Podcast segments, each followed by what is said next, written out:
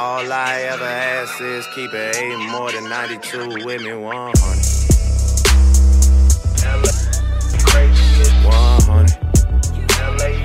All I ever ask is 100. Yeah. 100.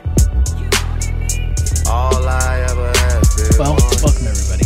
Hi. Hope you enjoyed that uh, great opener soundtrack. Uh, Unrelated. It was very fitting. For, oh. Very related. Is the, Very- turns out it's very related. Look, I don't want to dodge around it, Jordan. I don't want to make jokes, pretend it didn't happen. mm-mm. It happened. This weekend happened. Yeah. It was it was uh not what I thought would happen no, in virtually any manner. I mean, right? trust me, I allowed for the possibility of us losing, but whew, that weekend hit different. And as our boy Dan Seals said, we are three time loser. Yep. Oh man. But welcome everybody to 100Talk. We're gonna talk it out. That's what we're here for. You can always go to your dad's. Mhm. Talk to us about anything. That's right. League of Legends related. Please don't talk to me about personal problems. Oh man. Well, um, should we should we should, that thing we were talking about making an announcement? Should we do that right now? We should do it after our other the pod. announcements, which is Oh, okay. Which is we have some thank yous yeah. in order. Yep. Thank you first to Elgato. Mhm. Ooh, nice, I've got nice my mug. Elgato mug because I, man, I saved. I'm down to my very last rip it in my supply, and of course, I saved myself Citrus X, yeah, gotta. And then I forgot to cool it for tonight. Oh no, you I gotta drink out of the this to be a, a victory Citrus X. yeah. So now I've got the ice in the Elgato Oktoberfest mug. Welcome to the mug club, Cole. I'll be sure to dump it in my lap. So thank you to Elgato, not just for the mug, but for the lighting equipment that we are making wonderful use of, and the stream capture stuff. I love my Camlink Pro so much. Yeah. can't I can't describe words can't describe how much I love it. Uh, and then of course to Rip It as well for providing the best tasting energy drink in the world. As always, focus camera focus on the Rip It. There we go. So I'm gonna go ahead and crack this open. Do a sad little pour. Shmuley's asking for the Steve mug. Which Oh. mug do you have? Is that that one or? I just cycle through them. I got the Steve mug. This is the 100T mug tonight. oh, dude, I've got actually I have the Summoner's Cup mug Oh my gosh. available. I don't think I have one. Shout out to the beginning stages of the pandemic, and then I also have the one you've got. Yeah. nearby. Always keep them nearby. Trust the mug right. right there. Oh yeah, nice. Yeah. that one is elsewhere right now. N- not related to how I feel. So let's actually let's make that com. let's let's do that really quick. So, ton of takes that were sent into us. Ton of takes. Ton of questions had to do with the roster. Um, But why? could it, could it be we had a very weird feeling loss this Yeah. weekend? Perhaps. Uh yeah. Uh I understand it. Um we are going to hold off on most of the roster talk until after Worlds. There will be things here and there, of course. Um and we're not completely writing off everyone's takes or anything like that, but um we've still got League of Legends to play uh this split and based on some things that are happening that could shift how everybody's feeling about the roster. That said, just at the onset, we're not going to go into this, but it did have that kind of feeling to it, didn't it? It did. It felt a little bit like the last hurrah for Yeah. these five guys. And the only thing I'll add is, you know, we'll we'll if these takes are still relevant, I'm sure people send them back in once we get around to that point. Um, it's on my mind. I'll I'll share that as well. I think I well done. This pouring that right into his lap. I uh, you know, I before we got to this point, like week, I mean, it was before playoffs even. I think we we had started to talk a little bit about it. Um, and felt like you know this team can still prove that they are absolutely worth running back it with. I don't think that's the right order of words there. Running it back and up. um, so that is you know, like they still have more to play. This w- there will be no roster changes between now and Worlds, barring some unforeseen catastrophe. And I think for that purpose, mostly and alone, you can hold on the roster stuff. Like there will be plenty of time to talk about that, but we still have to play League of Legends this year. There's still more to do. So Yeah. please, please, no roster changes between now and then. That won't be good for us. So let's just Yeah. wait. Let's just wait. and then don't feel bad, you know, for having those thoughts Yeah. and, st- and things too, because it makes sense. Mhm. Like there are some people who think, you know, you you can't you can't criticize the team at all, um, because of what they've given us, and and it's not that's not the case, right? Right. Um, everybody's always subject to criticism. Just you know, as long as it's not personal attack stuff, Mhm. and as long as we're being reasonable, then we'll have those conversations, and those conversations are coming. Yeah. Um, but it's probably more important at this time, at this juncture, to work through some of the difficult feelings we're having as we as we think about what on earth just happened Yeah. this weekend. This has to be I mean, Jordan, I'll just ask you uh, this was later in the in the rundown or whatever, but like is this the saddest second place finish ever recorded? Yeah, it is. Honestly, yes. Um I second probably only to spring 2022. Right? Is it second to that? I don't know. Oh no, no, sorry, so. sorry. I mean, that's second to this. This is the worst. Yeah, yeah, yeah, yeah. It's followed closely by is what I meant to say instead of second only to. Yeah. Followed closely by uh that one. But yeah, yeah, it just cuz you know at least with with last split, we we made our way back in roaring fashion. We got back there and we played and we didn't win, but we played. Um Mhm. this one it's like boy did we limp in to that final and then didn't look like we were ready for it you know Yeah, and it was the second one in a row.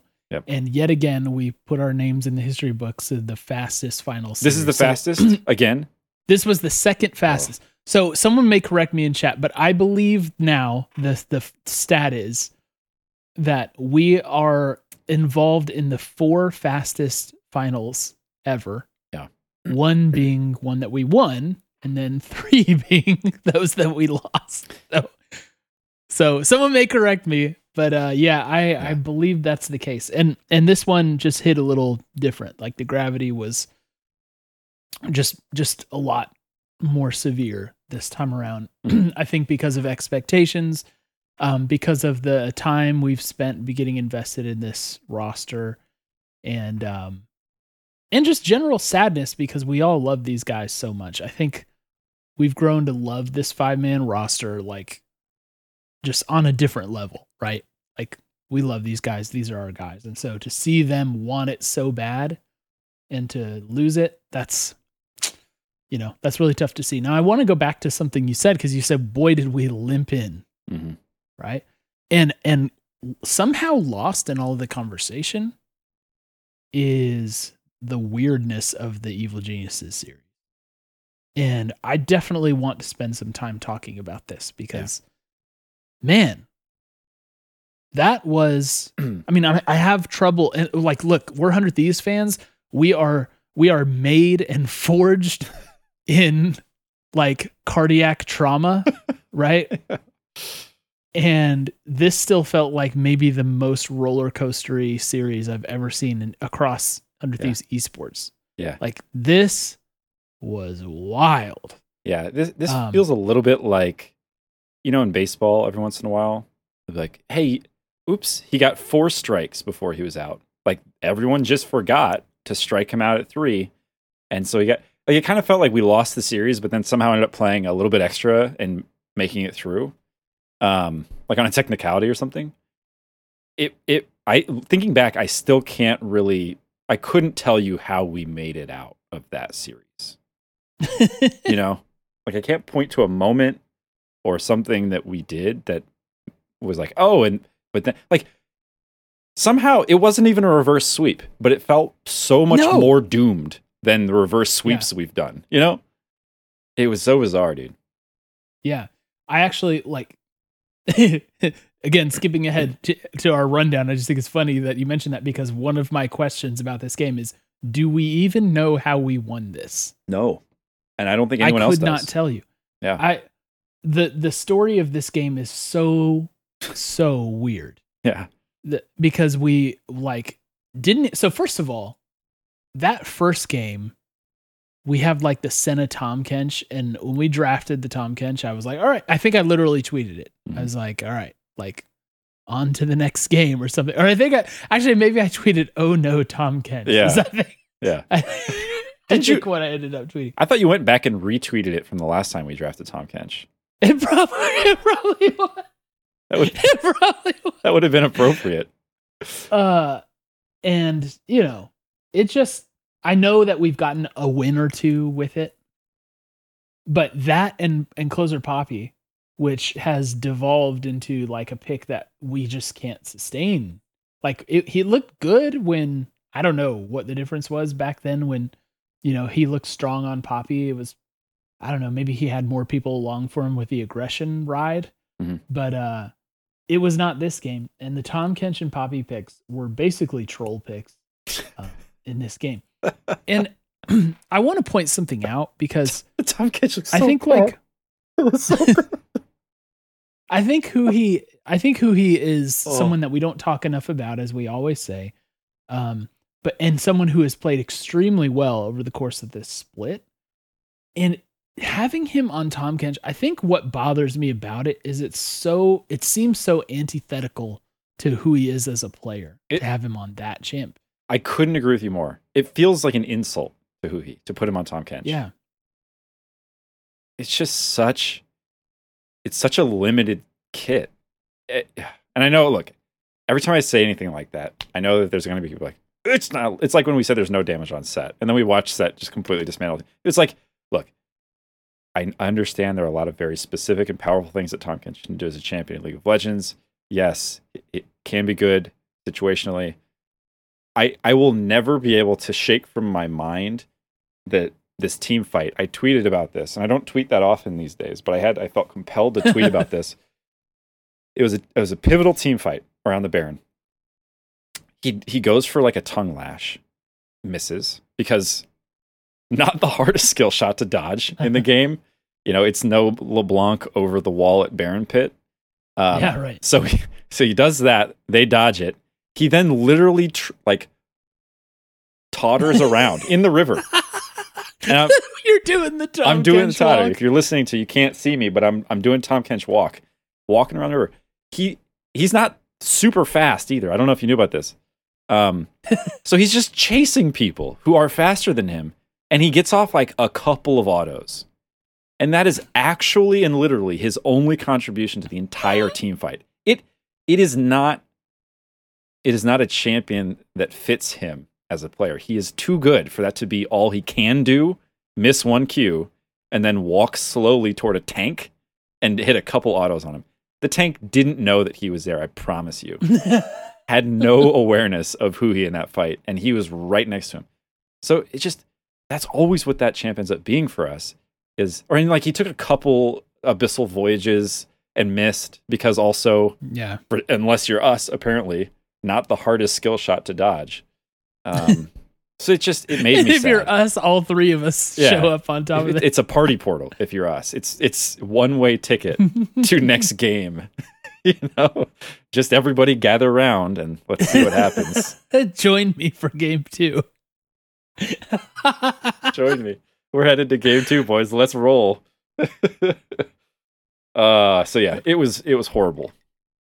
Yeah. Um so that pick was horrible. I look elephant in the room too, right, with Kaori or Kaori. Um it's it's a I think- Japanese word. I don't know if that's where he got it, but it's kaori, right? But we can call do you it know what it means? we can call it kaori. Uh I believe it it means I'm gonna really out myself here. I want to say Google translate real quick. I am. I think I know what it is. I'm, the first result here is a Japanese anime. So there you go. Um, perfume. but perfume, okay. Great, great name. Uh, but I I think we nailed this on the head when when we you know talked last week about this because it was like, look, it's pretty unequivocally like better to have him in than Danny because Danny Yes. was only at 60%. basically. Absolutely. He was he was not he was a shell of himself. Um, I think I even called him a cicada shell Oh. of himself on because he was still hanging on, you know. Oh, Uh, I- nothing against Danny, you know, like he's going through what he's going through, whatever Yeah. it is, and like I'm glad that EG is letting him, you know, get back to himself. Right. You know, that's Right. really good. Kudos to him uh, and them. But it's you know, it was just so obvious that he was just not what he is, Yeah. and so having Kaori in is is I think like no brainer. This was going to be at, at least replacement value for playoff Danny, even with literal, literally like one day of Yeah. scrims, right? Yeah, I think that's absolutely right. And I didn't. Now I didn't think he was going to be as good as he Yeah. was. He showed up, man.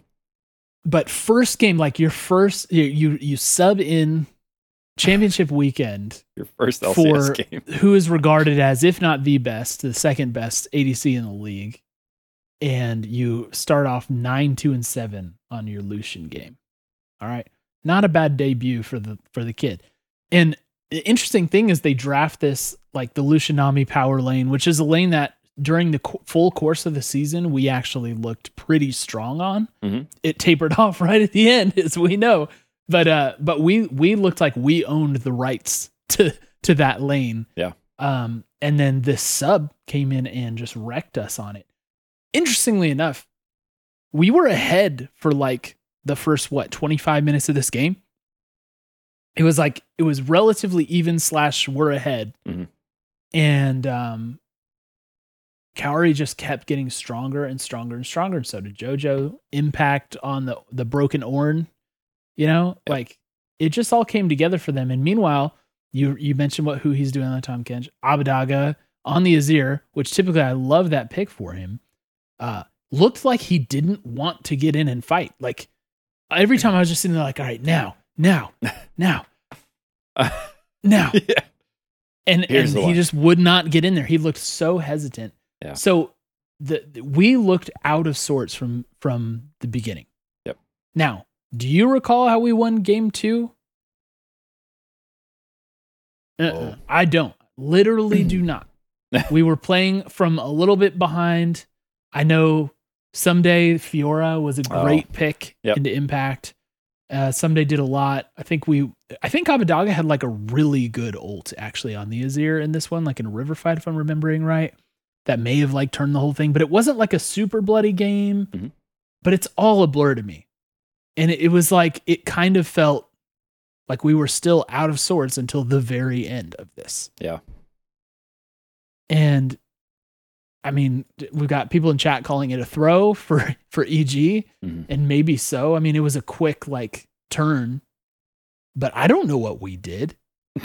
you know, I don't I don't know what we did that looked like. oh, it- There was no for me. There wasn't a sense of like, oh yeah, we're in control. We're calling the shots here. Other than maybe the Ssumday Fiora pick, which was very good, right? Yeah. it looked good, and he pulled it out like at a good time. You know, everybody was kind of questioning him. Um, and it came out and we won that game somehow in a blur with Huhi on uh Yuumi. I don't know. I just gotta I gotta point out one thing really quick. Yeah. Uh game one, we don't ban Lucian. They play it, we lose. Yeah. Game two, we do ban Lucian. They don't play it because you can't, and we win. Game three, we Two, by the way, so since we're talking about Kaori on the Zeri, looked like maybe the strongest player on the team at that point. Yeah. Jojo also had a good Akali game. But anyway, go ahead. Yeah, he did. Um, game three, we ban. We don't ban Lucian. They play it. They win. Game four, you get where this is going. If we ban Lucian, uh, we win. If we don't ban Lucian, Chances are we win. it's. I mean, it's it's a one to one relationship here. We win all the games that we beat that we ban Lucian. I mean, but look, th- there's a part two to this, which is also we ban Sejuani every game. I still don't understand Oh, why, yeah, and people I've heard people try to explain it, and I can't I can't understand what they're saying because it just doesn't make sense to me.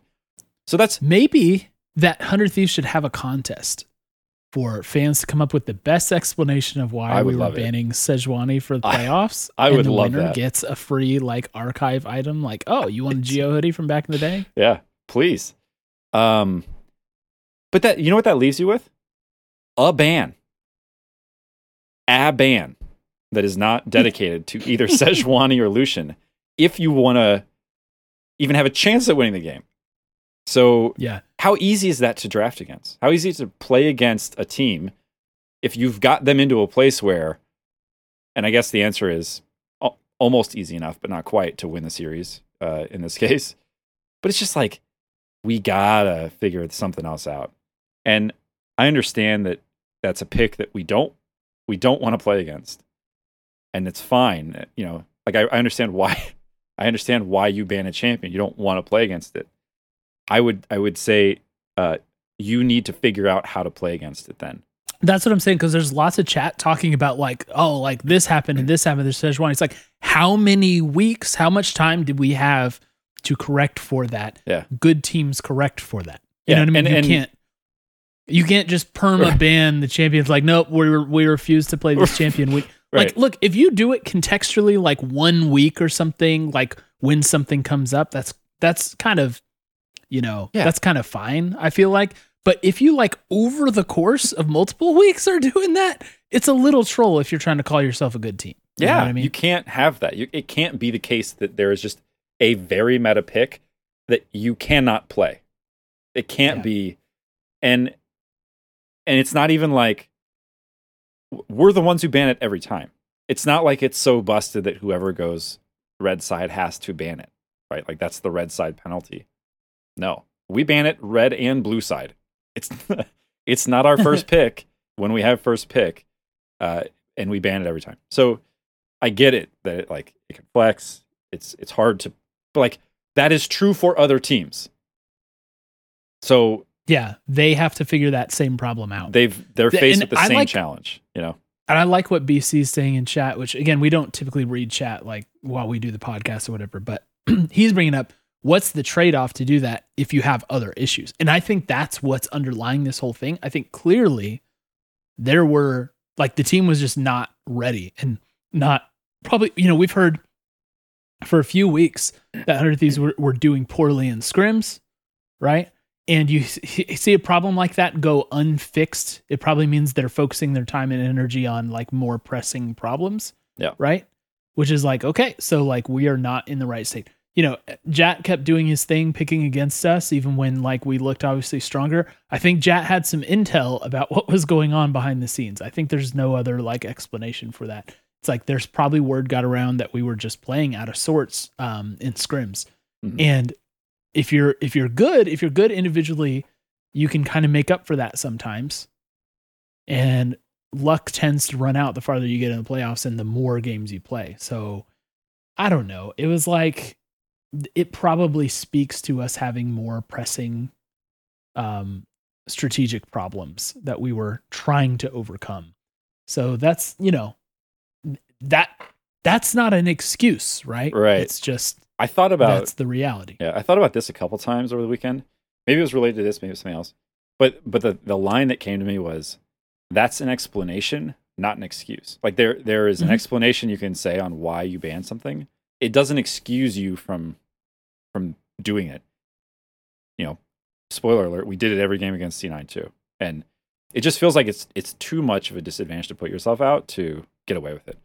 And you know, I, I really do think like you have to look at that and say that that is a a thing you have to consider for the long term kind of evaluation of this team. And that's Mhm. look, I understand. At some point they'll change Sejuani. And this like I don't expect that it'll be 2027 in spring. I'm like still seeing that Sejuani ban. It was so craziest thing. No one's played Sejuani in three years, but they just keep banning. Like eventually we'll move on and the and the game will too. But you can't be a team that is unable to adapt. Because that's the thing. Metas come and go. Some metas favor teams more than others. You know, sometimes a team just gets really fortunate with the meta, right? You might have your worst meta of the year week seven in summer after you've already got a buy secured. Great for you. That's really good. Uh, if it's in the world's patch, less fortunate. You're going to have a harder time um, over a longer period of time. That's going to feel a lot more consequential if that's when yours hits.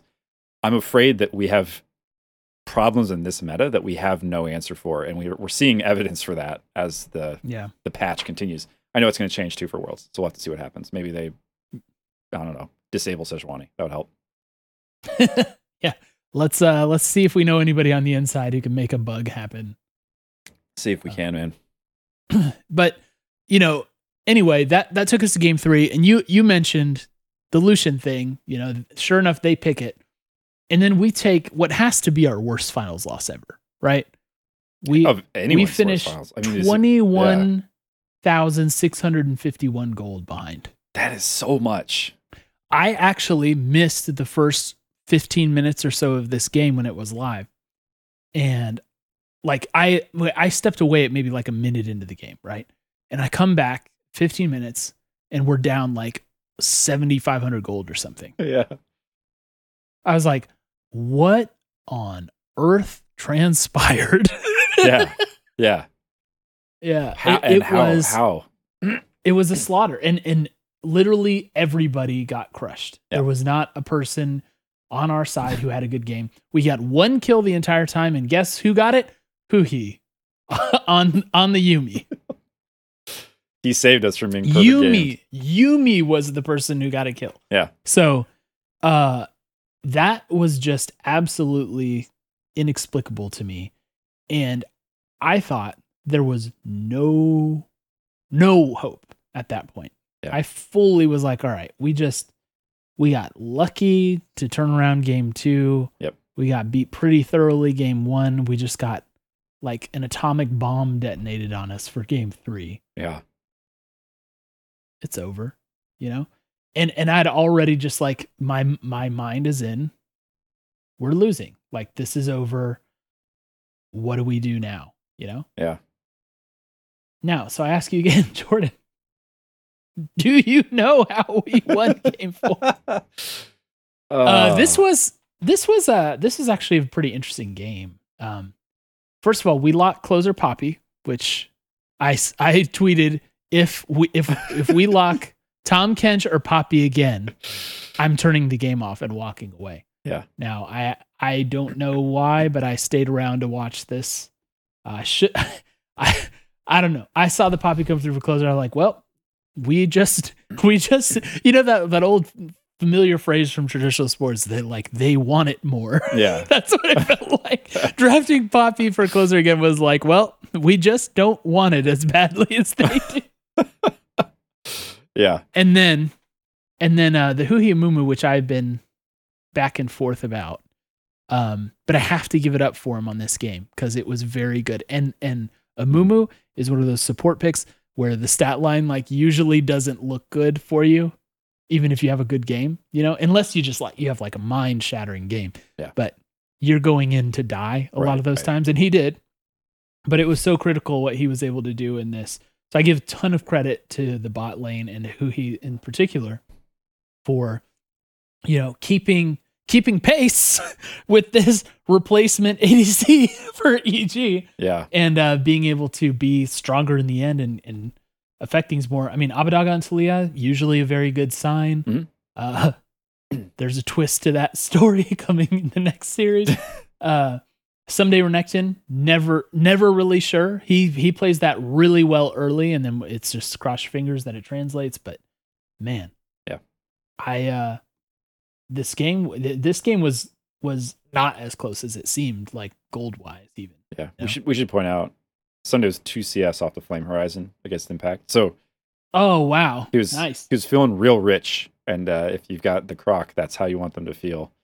Um, Oh, and and into our old nemesis pick of Sion, yeah. right? Like Sion is like Well, historically a uh, a, a thorn in our side, you and JoJo on Azir, which I you know I've said the whole time I know that Azir's gotten its buffs and nerfs and stuff, but I always feel like Azir is a really great pick. Like I'm a big Azir believer, and JoJo is on it. You got a champion that dishes out a ton of damage and has a lot of mobility and playmaking, and JoJo's on it. Yep. Of all people. But it didn't matter. Abbedagge, strong game. S- Closer on the poppy somehow. Strong game. Ssumday on the Renekton strong game, everybody played really well. It was like we remembered who we are all of a sudden. Yeah. Yeah. FBI Zeri looked real good. Mm-hmm. Uh, which I I don't know that I you know I don't think we've ever played should we play this for that pick because it feels inappropriate given that it's like the number one champion in all of League of Legends right now. I love that also Zeri and Sivir. It's like every once in a while a champion gets too broken and you have to ban it. Everybody hates that. It's a perma ban. And then every every, every once in a while there is just a, a counter. It, it's like it's almost like there's a GA, right? Where it's like Yeah. we're not If one's playing Zeri, the other's playing Sivir. like what happens in these games if somebody bans Zeri or Sivir? Did we see a different ADC for all of oh we got Senna. Oh, we got Lucian. Okay. So, Yeah, yeah, my, Senna my point out, didn't yeah. last very long. But you know, it just feels like every game there's a handshake and it's like, all right, you guys got that one, we'll take this one, let's see what happens. Oh, okay, you won, let's trade, let's do that Oh, next time. Yeah. But yeah, I'm I'm just definitely not convinced. And this is a, a problem that we can talk more about. Um but we we f- it feels altogether unconvincing these two very very meta ADCs in our hands, which I don't like. And Jordan, you'll never guess what we drafted for game five and I guess by the way, before you get to game in five, the bot lane. what I was thinking ahead to was C9, where it was only Zeri and Sivir every game. So Yeah, yeah, yeah. But yeah, game we got the Lucian Nami chaos from this. But in game five, uh, we drafted Zeri. They drafted Sivir. Got that unique, uh, unique combo going. Actually, we did switch it up though, and we switched up in a really cool way, which is bringing the Soraka. Now, far be it from me to watch any LEC, but I understand that this was played in LEC. Um, and and game changing pick, right? Like the Soraka. I, I think the Ssumday Gwen. I think that was the final pick, if I'm recalling right. I, think don't so, have yeah. draft I order, up, was. Yep. but I'm I'm pretty sure Ssumday Gwen was the final pick. I felt like, ooh, I don't know, but at least we're getting fun with it Yeah. with the Soraka. And then when the Gwen locked it, I I legit knew we won this game at that moment. And I was like, I cannot believe we're about to do this because the Ssumday Gwen has been historically really, really, really good. Yeah. And Gwen just seems to like if you I don't know if it's the build because we're too stupid about items to know, but I don't know if it's the build or or runes or whatever. But some Ssumday is one of those players that gets that like extra premium of damage out of Gwen. It seems like. I think You he's know? usually I mean, he's usually just got item advantage too. Like he he gets he's a he's a lane bully on it for sure. He takes advantage of that. Yeah. So looked really great. Abbedagge's Azir finally switched on for this, um, which was also great. Uh, had another FBI Zeri game that went well. I don't, I don't know. I don't think this was a case of us figuring out something about them. You know, I think like that. What happens in these five game series, especially ones that are back and forth, is that like a superior team kind of, even if they drop a game or two, they learn about their opponent along the way and they kind of figure something out and they latch onto something and then they start winning. I don't think it was that in this game. I think by game five we were just feeling more like ourselves.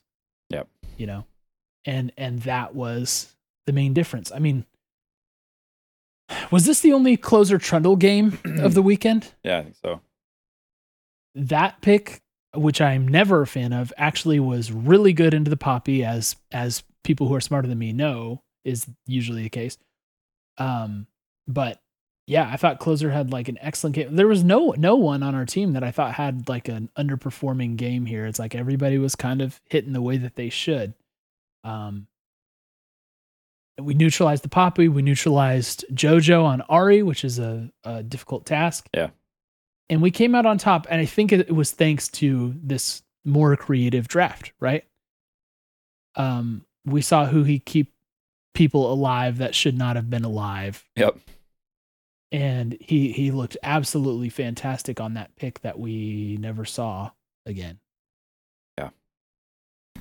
So I I don't know, like it's it's rough that it took us this much back and forth and roller coaster and we don't even know what's happening to beat a team that has a sub player like a last minute sub Yep. for the weekend um with particularly like the you know some of their players like inspired i you know he had an okay series i guess but like he hasn't looked like himself either um jojo's been a monster but like inspired not really it, it just felt like beating an opponent who's like wounded or something. Yeah. And it still took basically everything we had in the tank to get it done. Right. We we only just did it uh, and that's that's i mean in in some on one hand i'm reminded how good evil geniuses is right like well if you rewind to before there's any question about danny's ability to play at his peak this team was rolling people like we Yeah. beat them but there were only two other teams that beat them through the entire split they're a really good team their players are good not just Danny. Like it's not like it was the Danny show and then the four other guys who they found who could, you know, log on and had accounts ready to go. Um, it's it's a good team. And I think the the um the level that they played at with Kaori is actually really indicative of that, where clearly Danny's um kind of like reduced capacity was actually a net negative for the team overall. Like there's no question about that. Um, because when when Kaori subbed in, everybody looked better and they played better. And it's probably only because they didn't have more time that they couldn't close out the series against us. Um, and I, you know, like they'll they'll be better by the time Worlds gets here, and that's good because we want any to do well. Yeah. One way or another, they'll be better. Yeah, like they're gonna have more time. You know, they'll settle in. Now, do I think they're gonna like? uh, Obviously, this is not the EG podcast, but they've still got stuff they need to figure out and work through. Um, but yeah, we we only just beat them, and it was on pretty. And, and you know, alternatively, we've had a lot of time, and we've been a team for a long time, and so how do you explain what's going on with us? Is I think the other question. Yeah. It's a it's a weird one, right? And and you know, so I think the memory of this series will be a really strange one. Especially because you know, we we came very close to losing this series very badly. Right. Right. Um thanks to a little bit of a throw from them in game 2. I mean, I was thinking to myself like it, during that game 3 when they're finishing up, it's like you know, they're 18, 19k ahead and smashing out our necks. I'm like, at least they're not doing this in the Ninja Turtle jersey. can you imagine if that was the lasting memory of us getting hyperclapped in the in the ugliest jersey in the history of the LCS? Yeah. Yep. My goodness, that would have been really bad. But somehow we pulled through it. And and I said in the group t- uh, or in our um in our ch- in our I think maybe like on WhatsApp or whatever when I was talking to you, I was saying like this Sunday is going to be a 3-0 one way or another. Yeah. It's like when you go through a series like the one we went through in EG, you either figured something out about yourselves, you know, Mhm. and and you got through that like gritty experience, and now you're on top of the world, or it's kind of like what Abbedagge said wh- when we lost to C9 the first time this playoffs. You don't have anything left. Right. Right. Right. And I think we knew fairly quickly which one of those two situations we fell into when it when it came time for Sunday's games. Yep. Um, we just had nothing left. There was just nothing left in the tank. Um, we didn't look like ourselves. We didn't. We weren't able to latch on to the like, hey man, we like figured out a way. We got we have each other's backs and we made it happen and we're brothers and all this. Right. Right. We didn't latch onto that. It was basically like, we're done. we we don't have any more ideas. Yeah. We don't have any solutions to our problems. And not only that, but we didn't like I half expected in game 3. Let me let me look at this draft before I say this. Cuz yeah, okay, yeah. So I I half expected in game 3 that it was going to be like a you know guys, just play what you want here. Yeah. I almost think that's a smarter thing to do uh, when you're getting beat that soundly is just like like because if you look at these games, I mean, I, I'm checking. I, I think this is true for all of them. It was like we kind of were in control early, Yeah. you know. Yeah. At at least there there were a few key moments where it looked like yeah we had like two K lead, three K lead, or mm-hmm. something like that. And then Yeah. every game we were able to throw it away. I don't know when things are not working to that degree, especially when we're losing the part of the game where we're usually outplaying everybody. man, just go have fun and play what you're comfortable on. Right. Screw the meta. Yeah. You know, obviously don't draft the stupidest comp ever, but like, you know what I mean? Like just within reason, just go out and play. Like if FBI pulled up Kai'Sa, I would have totally been like, "Yep, let's do it. Let's go for it. Go I'm not gonna it. flame this pig at all. Right. You know, we but we didn't do that. I, I like it. Just we played this this one straight and like suboptimally, right? We played it straight on an empty tank, Mhm. and it just felt like there was absolutely nothing we could do. I think uh, Atomic T and chat just said when they drafted Nocturne Kennen, it was like, whoa, wish we could do that. And it, I think that's that's exactly that was the moment I knew we were in for a long series, right? Like when we played essentially the same thing that we did against EG and just barely squeaked out the win. And then like the the tech pick we had was the the Malphite, which I don't know, it's undone past C9 teams. Maybe that's what they were thinking is like it worked before. um but it, you know, it just didn't look good at all. And I don't think it's because Ssumday necessarily misplayed. I just don't think it fit really. Like it, Yeah, he, he was chasing. Yeah. He was like, trying. you're going to ult a LeBlanc, so she just distorts back, and then you wasted your ult. Like, cool, have fun with that. Um, yeah, it.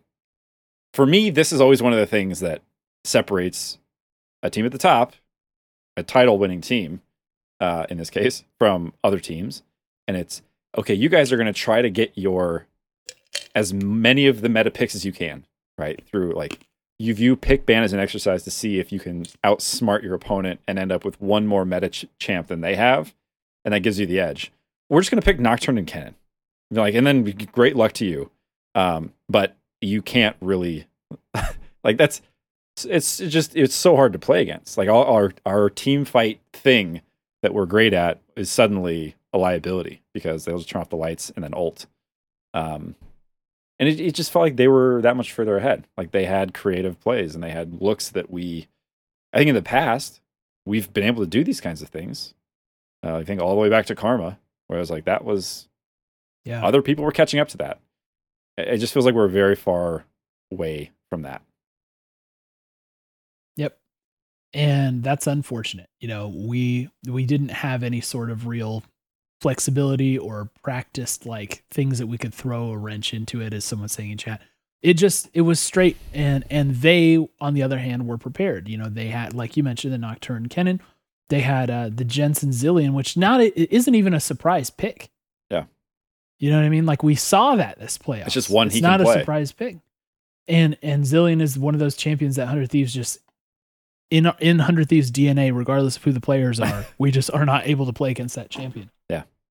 So, um, they had that sort of flexibility and ideas and and you know all that stuff, and and we just didn't. Um, we talked about uh premium pocket picks, right? Mm-hmm. It's like where was our premium pocket pick here? What were we what were we planning on doing? And and we got challenged. And I think like it's hard to read to look at this series and what happened and be like C9 doesn't totally own our heads cuz I think they do. We basically like see, we let the villains get the win here. Yep. There's no there's no doubt about it. You got people talking mad greasy ahead of the series, ahead of playoffs, really, you know. And it was not it, like like you know watching those Fudge interviews. Like it is not true when Fudge is saying it, and yet it manifests Mm-hmm. because they are living rent free in our heads. Yep. Right? Like I it's hard for me to not think that's the case here. Yeah. That that tactic totally worked for them. I just realized. And it's so it's so wrong. Every every Disney movie I know, every you know, everything about it, it's so wrong. I just realized that Fudge is Kingpin from um, uh, the Spider-Man uh, Into the Oh, Spider-Verse. Did you just do a Miver Marvel reference on me and expect me to know what you were Enter the about? Spider-Verse is barely a Marvel movie. It's it's a Sony. It's a Sony. It's not even. But anyhow, Does it have the superhero Spider-Man in it? that's a reference that I, I, haven't seen Spider-Man since Tony Toby Maguire. get. Um, I will say this: as much as Fudge is, uh, you know, doing his supervillain thing, which I think is dumb. Uh, Blaber is an an um, unbelievably likable dude. His interview moment was like you can't not like that. Best guy, moment of the weekend for sure. for sure. Um, it's it's a shame because you could tell actually Fudge standing next to him, you could tell that Fudge also is a human being and could appreciate that moment of real like raw humanity. Um, it's a shame that he feels a need to pretend that he is the villain from a movie because I think the whole team would actually be much more likable if you just dropped the act. Um, but Yeah, this is so I tweeted this. It is it Fudge doing that has felt like when LeBron first went to Miami and he started like you know, because everybody hated him. Yeah. He thought he had to be the villain and play the villain, and that's Right. not who he is. That's not his personality at all. He even had like the the black mask on while he was playing when he like broke his nose or whatever. yeah, or orbital bone or whatever it was. Um, it just felt like that to me. It's like, all right. And and someone will have to explain to me why like I have a lot of people tell me like, oh, like fudge is so wholesome. And like I never have gotten that vibe a single moment, but you know, I don't know. People must have something behind that since they keep saying it. Yeah.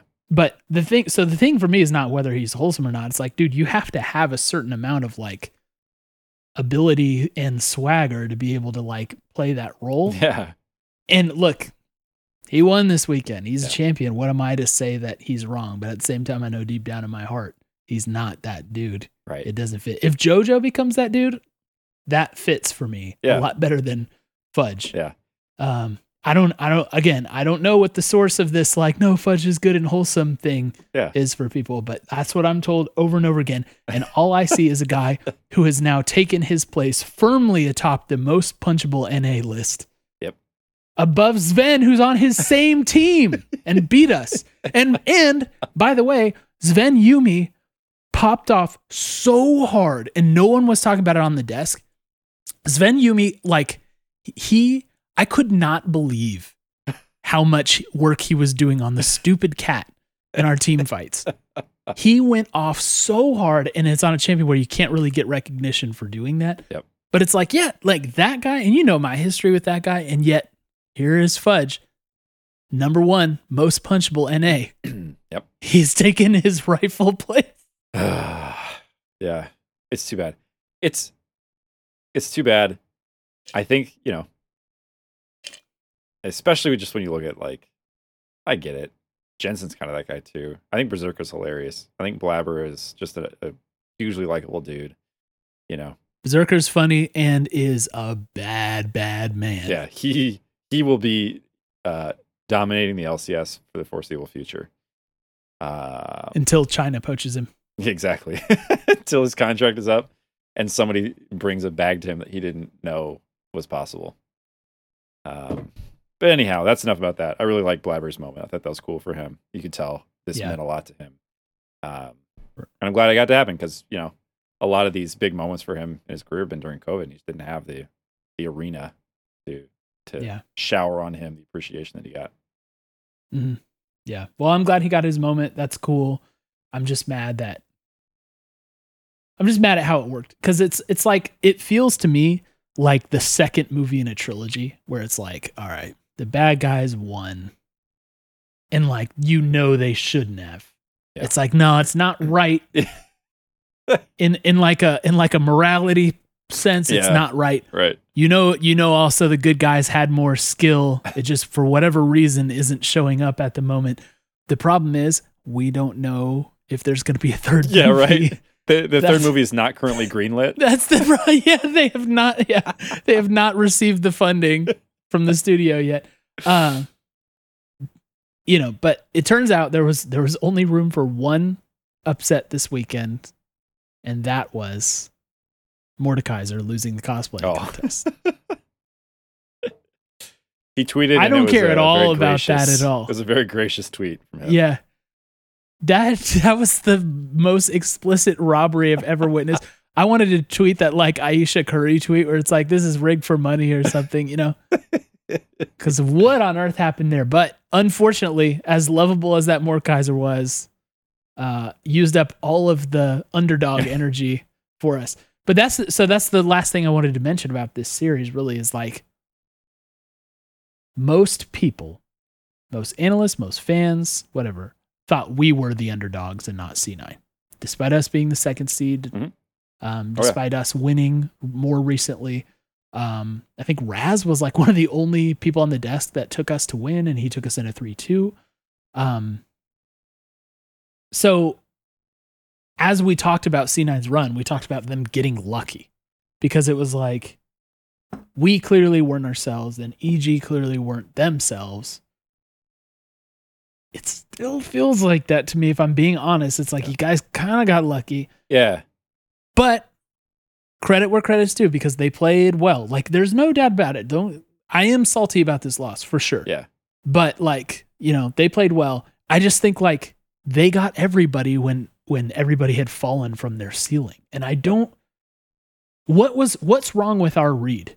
Like, our read on this was off. And our read is not just based on like, oh, we're 100 Thieves, so we think 100 Thieves wins. You know, like you and I have a long storied history of not being like that. Yeah. yeah. So, what's like, what do you think we got wrong about this?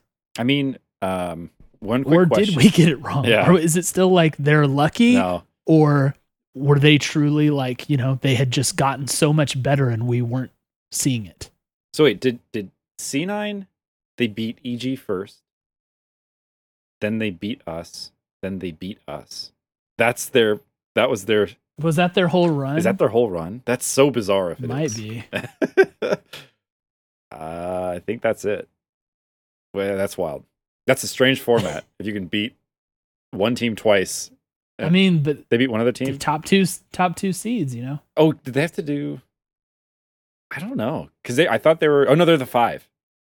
So yeah, they had to trying to find the bracket. So CLG and five. Got it. Okay. CLG Thanks, game five. Okay, thank you guys. Yeah, thanks. Um, yeah, still still kind of strange. But anyway, what did we get wrong? Um, here's my thing. Here's what I think. I didn't think that we would cling to the meta as much as we did. Um, when it became apparent that we couldn't win that way, and so maybe a little Yeah, bit of what I you're agree talking with about this. with game three, where you're like, I thought for sure we'd see a Kai'Sa or just something different. It just feels like, like if you didn't know it, if you were watching this game, which goodness help you if this is your first time watching League of Legends, like you, there- there's a learning curve to trying to figure out what's happening in this game. Um, and I love that even the professionals are still like, lost track of that fight. Um, but if you were just watching this, you would think that League of Legends has about 20 champions in it, right? Like it was very Yeah. a very tight pool that we were picking from. And I mean, maybe that's just what makes a team better is the ability to play off meta champions and and do it competitively, right? Like I just think if you it's been a while since we talked about this, but like the whole idea of playing standard league, you know, it's like Mhm. you're going to draft the most meta champions you can find. You're going to, you know, go into the team fight and objective stages of the game and execute well there and then win. And I think what we saw is that works unless you have an answer to that kind of play. Like some metas, it feels like it's poke, and it's like, well, we're all dancing around the dragon, and then half our Yeah. players were dead, and I guess we have to just leave now. Um, I don't feel like poke champs are really in right now. Uh, doesn't seem to be.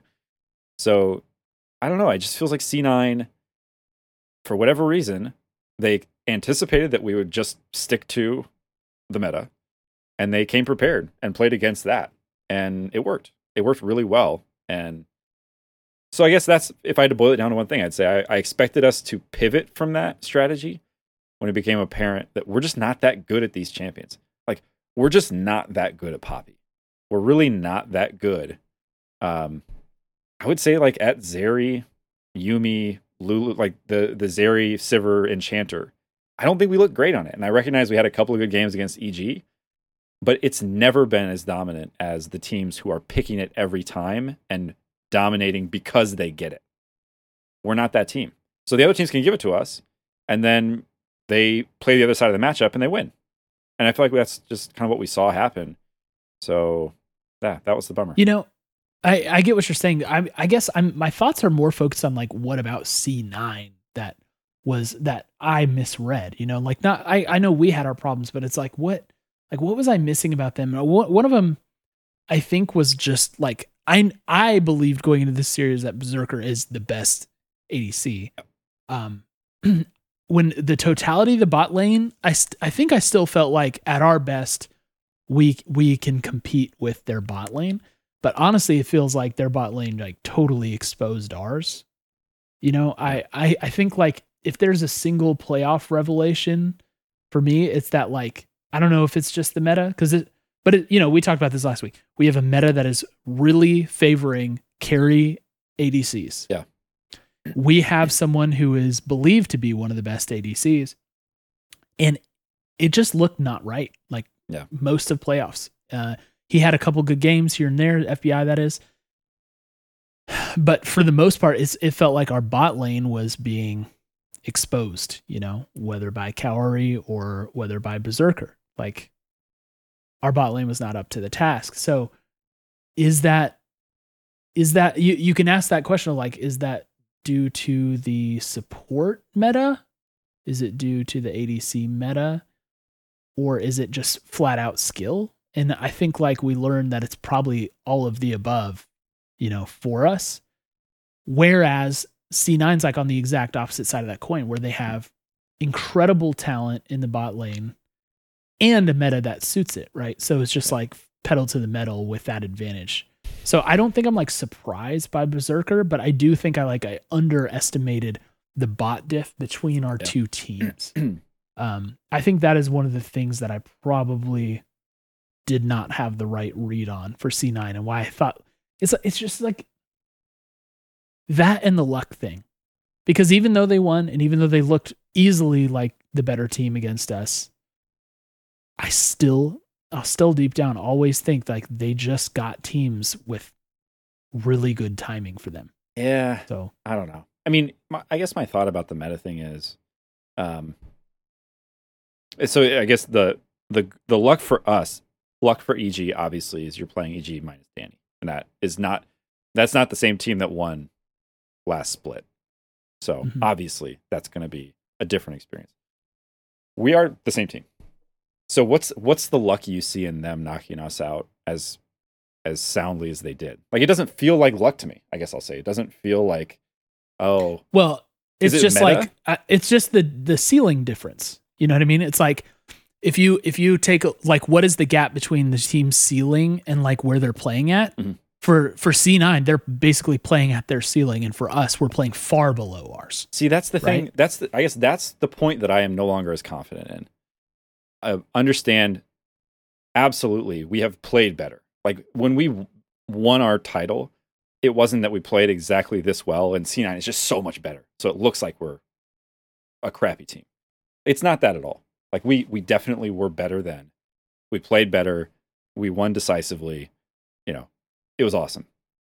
So, there's that the thing that I'm less convinced of is that we we still have the ability, and I think the reason for that is, look, like Viego was a new champ when we won, so um, we won because we were able to play that champion basically better than anybody else, right?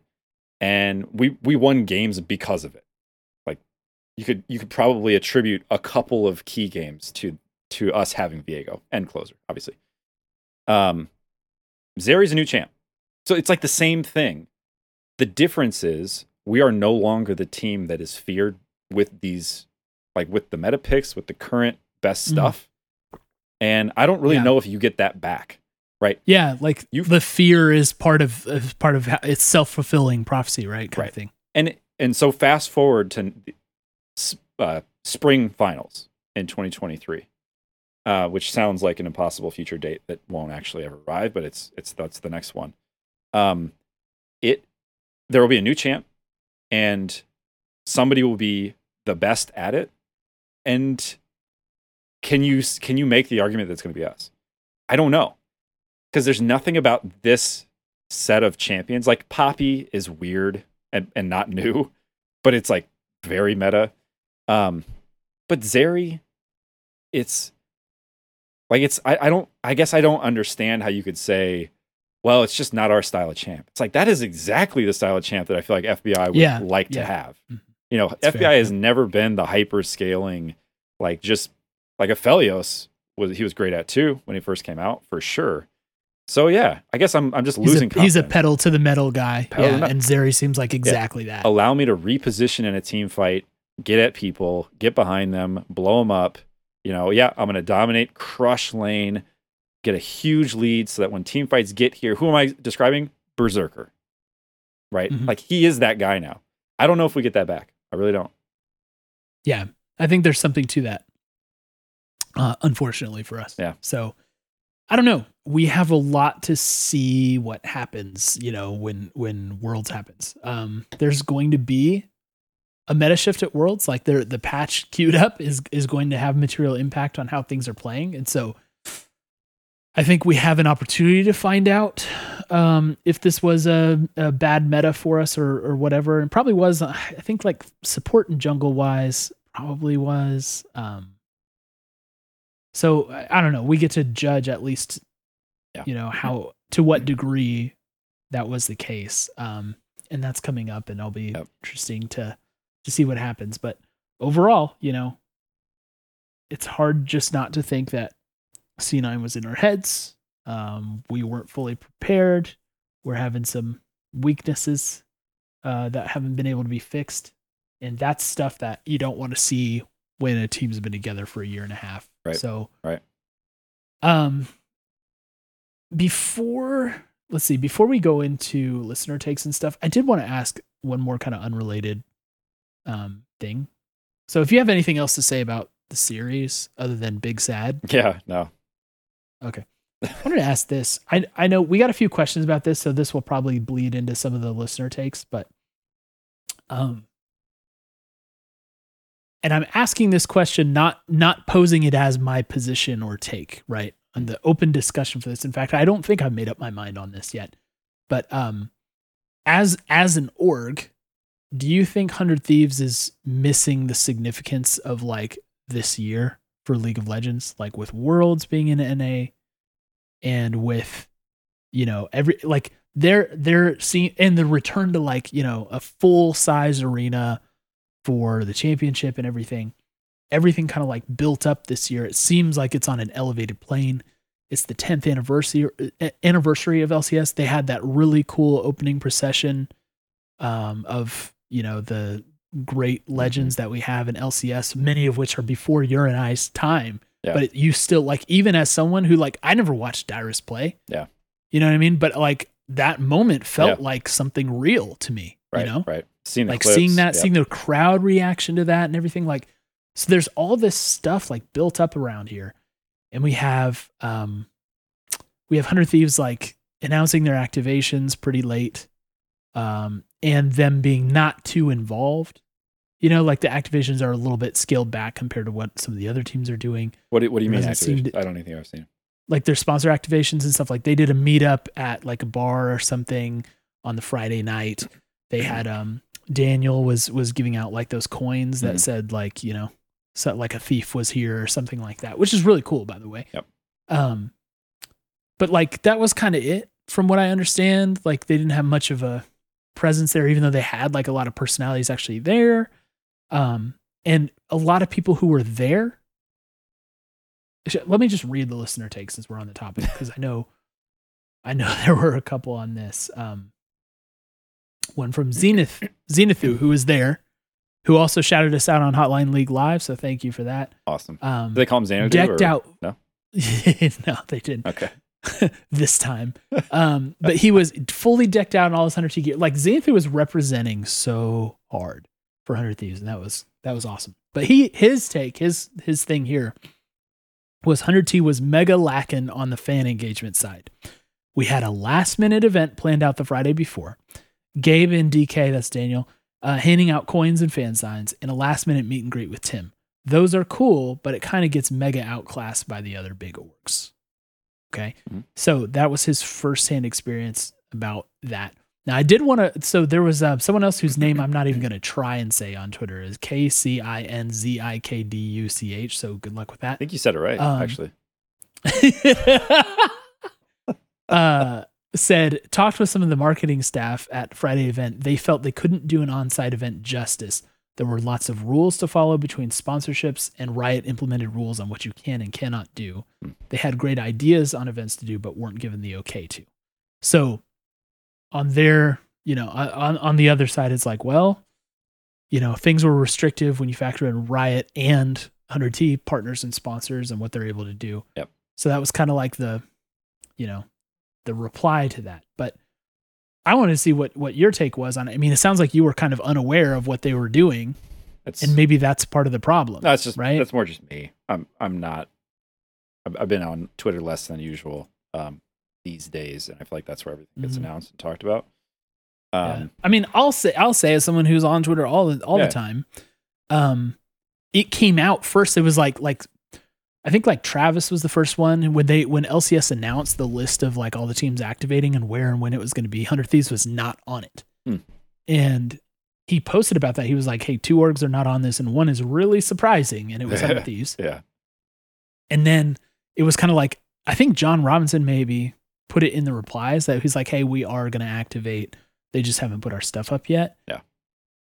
Kind of smelled like maybe they were throwing together a plan, like maybe what they wanted to do had fallen through or whatever. Uh, I did see DK also reply, but I think John said something too. Um, but so it's like it kind of was out there that w- we weren't activating, and then we did activate, and the activation was Mhm. it was okay, you know. So I don't I don't know. It just a lot of other teams seem to see this as like a huge moment in time.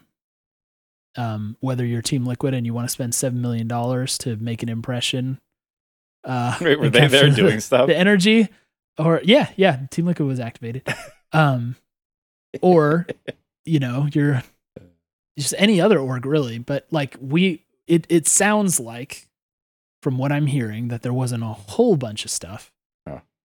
so i just wanted to pose that question like should we be doing more should we expect more around worlds i don't think so i think we would get a more stronger presence from them you know finals weekend i don't know just what do you think Yeah, I don't know. I don't know. Um, I mean,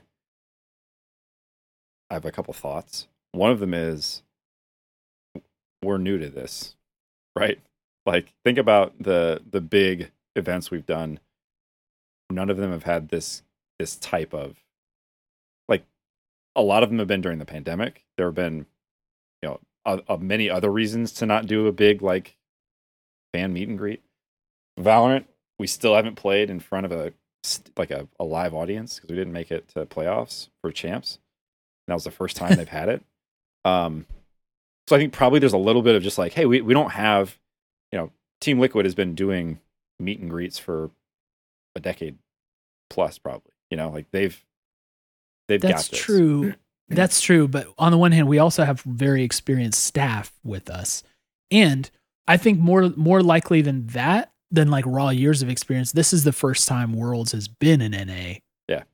Or that we've had a milestone year for the LCS in the history of 100 Thieves existence. So, you know, an- another thing to point to, as BC is doing in chat, is the the content. Right? We we know that they scaled back their content approach drastically on the esports side, and I think we all know the reasons for that. Right? Like it was a heavy investment, especially for the quality standard that Hundred Thieves has for their stuff. I mean, we have like the best content teams there are, you know, and you have to deliver at a high level. And the heist was great and set this incredibly hard to, to match standard.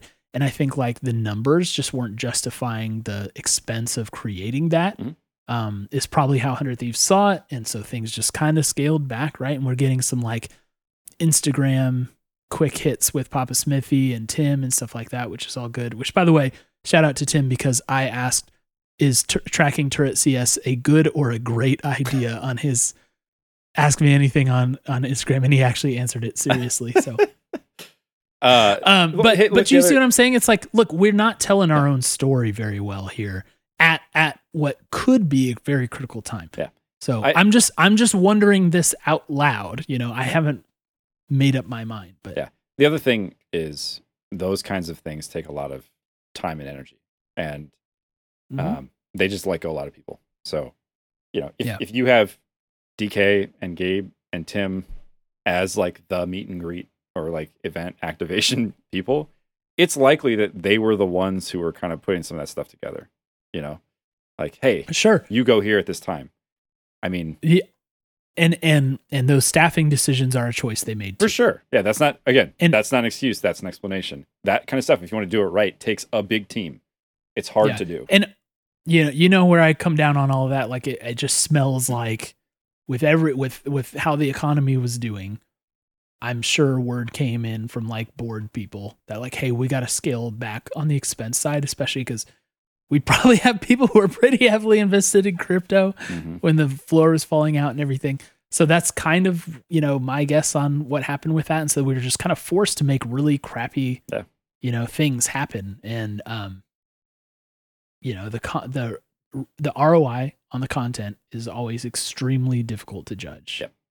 How do you know? Like, how can you measure how much that's driving you? You know what I mean? Like, like you and I are basic, like Hundred Talk. You and I are are basically a product of the heist.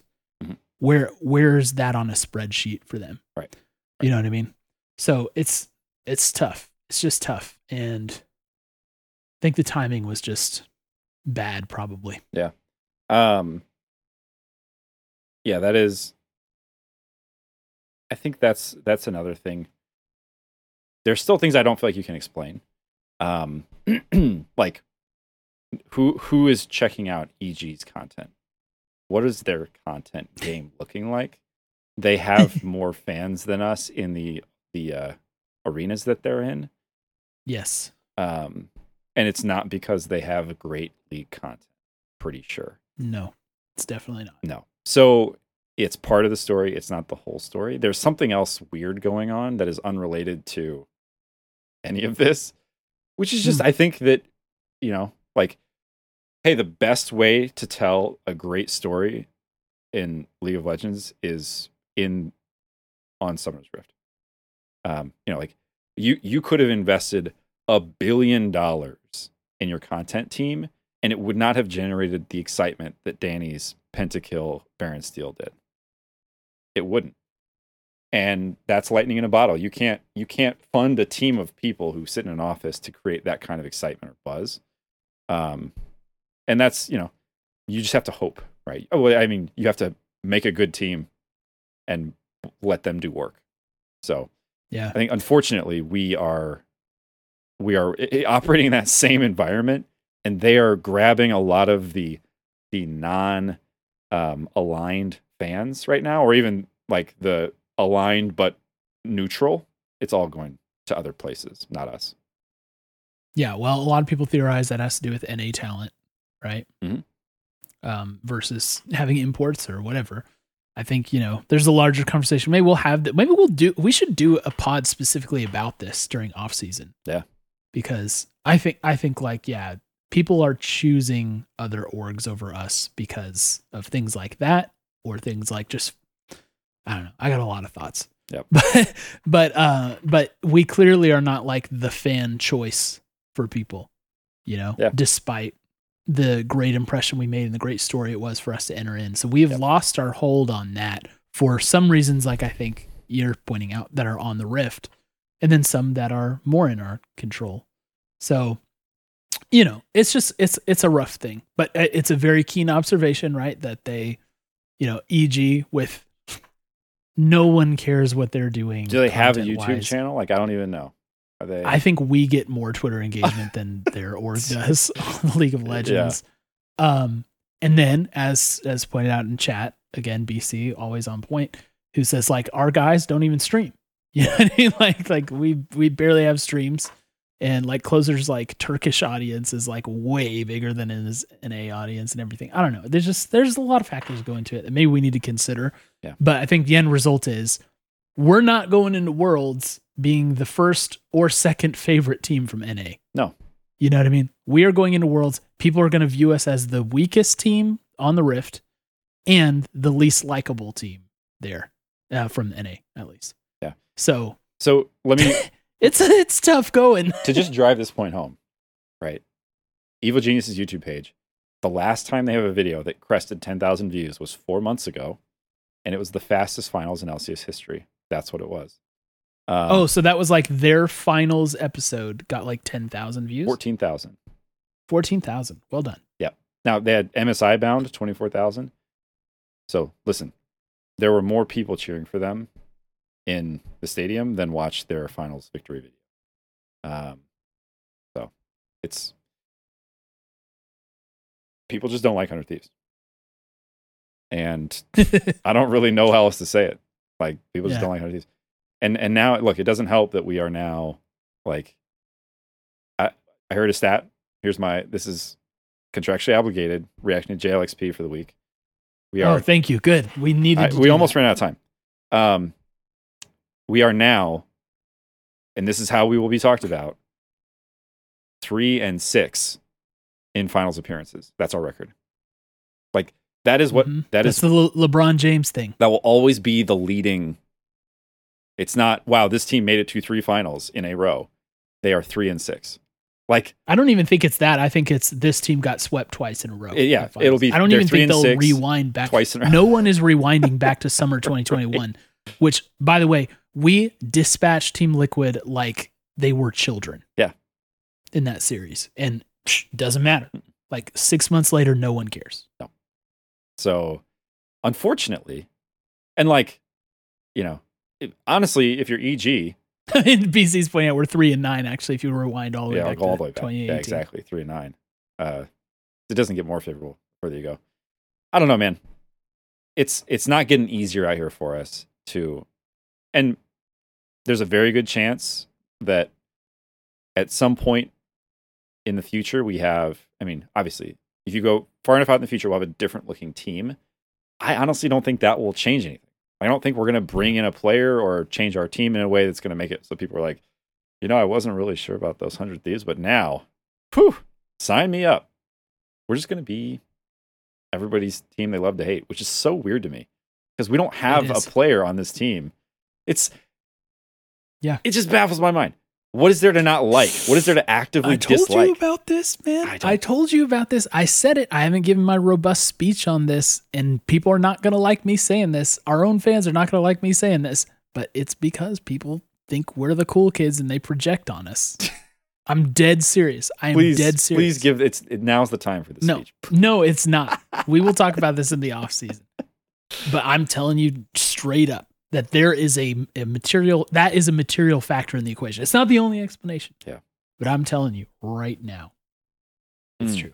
So our one our one way out right now, as as as far as worlds are concerned, get out of groups. That's the only way people will cheer for us. It won't us. do it. It won't do it. It will. It will. I'm not saying it will be permanent, but but we, we will have NA fans cheering for us if we get out of war, out of groups because no one else is getting out of groups. C9 Cole have made it out of like six of seven groups they've been in. There's your chat stat for the day. Beat. Uh, I don't. I, I look. We'll see. We we, if you rewind a year, we said, if we win a title, people have to respect us. They'll have to start. If we do it in a dominant fashion, they'll have to start respecting us.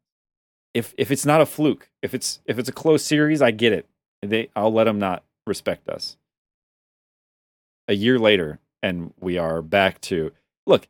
The only thing worse that we could have done um, well, there's nothing. This is the worst. It, getting to two finals back to back and being swept in both of them is actually way worse than finishing third.